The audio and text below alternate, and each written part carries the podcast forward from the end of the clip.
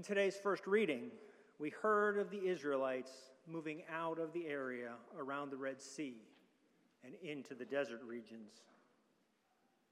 They had already witnessed Moses calling down the ten plagues upon Pharaoh and the Egyptians. They had already witnessed the parting of the Red Sea. The Israelites were able to walk across it on dry land, yet the sea crashed in on Pharaoh's army and destroyed it. The Israelites have also witnessed God giving them manna and quail so that they would have enough to eat.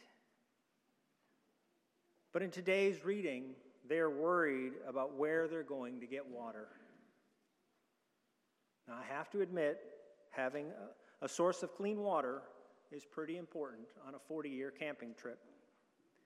But the Israelites have already seen all the miracles God has done for them, and yet they're still grumbling. I bet you can even hear the exasperation in Moses' voice. What shall I do with these people?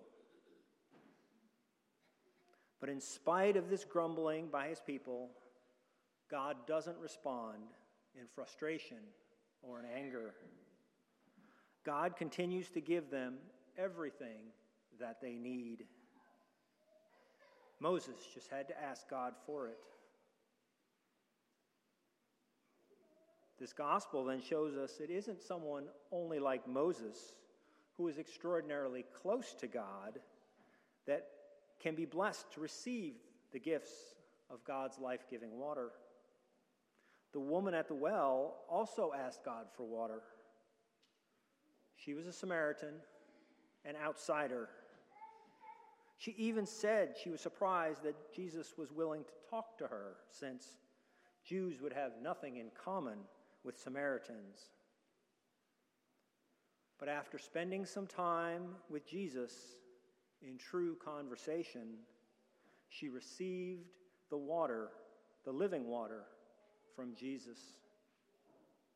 This should give us all hope that we too can receive the life giving water from God. All we have to do is enter into a true conversation with Him and then ask Jesus. And He will be generous. I hate to admit this, but don't the Israelites and the woman remind us of our own lives?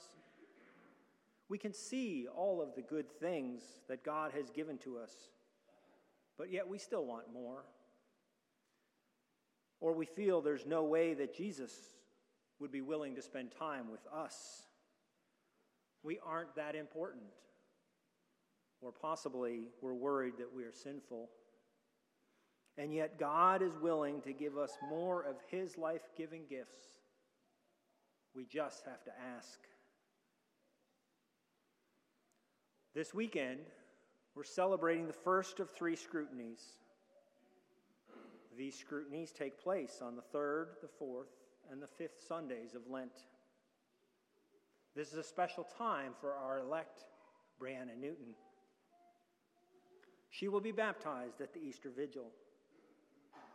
But it's also special for our candidates Amy, Andy, Brittany, Jeff, Sarah, and Virginia. They will all be completing their initiation into the Catholic faith at Easter. The scrutinies are a time for the elect and the candidates to reflect upon their lives and look deeply into their own hearts. It is a time to focus on sin and what stands in their way from having a deep relationship with Jesus but it's also a time to focus on the graces of God. It is a time for the elect and the candidates to re explore their reasons why they started on this journey in the first place. It is a time for them to ask Jesus to accompany them on their walk to their path of Easter. But these scrutinies are not just for those coming into the church at Easter. It is a chance for all of us to do the same. It is a chance for us to remember our own baptisms. Through our baptism, we've been given a share in the paschal mystery. This is the mystery of Christ's life, death, and resurrection.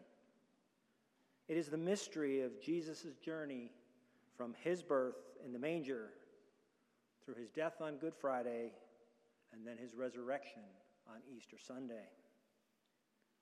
Through our baptisms, we are also called to live and die and be resurrected in Jesus. We have all fallen short in the journey that God originally planned for us. So we can all focus upon the scrutinies to see these areas we've fallen and ask Jesus to continue to accompany us on the journey of our life. The living water allowed the Samaritan woman to bear good fruit. She went back to the town and told people about the man Jesus she had met. The woman must have been very convincing because the people of the town actually followed her back to meet Jesus. Contrast this with the disciples. They had been with Jesus for some time now. They had grown comfortable being with him and being part of his inner circle.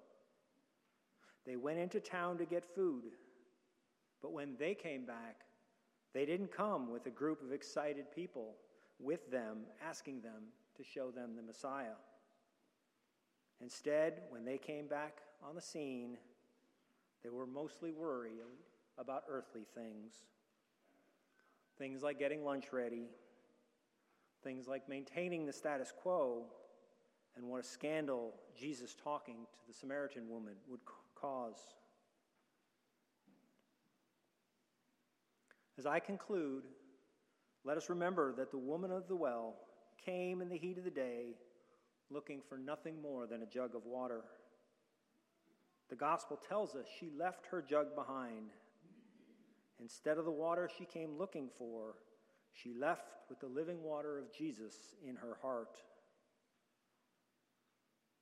Bree, Amy, Andy, Britt, some gentlemen, today you are reaching out to Jesus, asking Him for life giving water. Like the Israelites, you will be sustained on your journey to Easter when you finally come to Him at the Eucharist.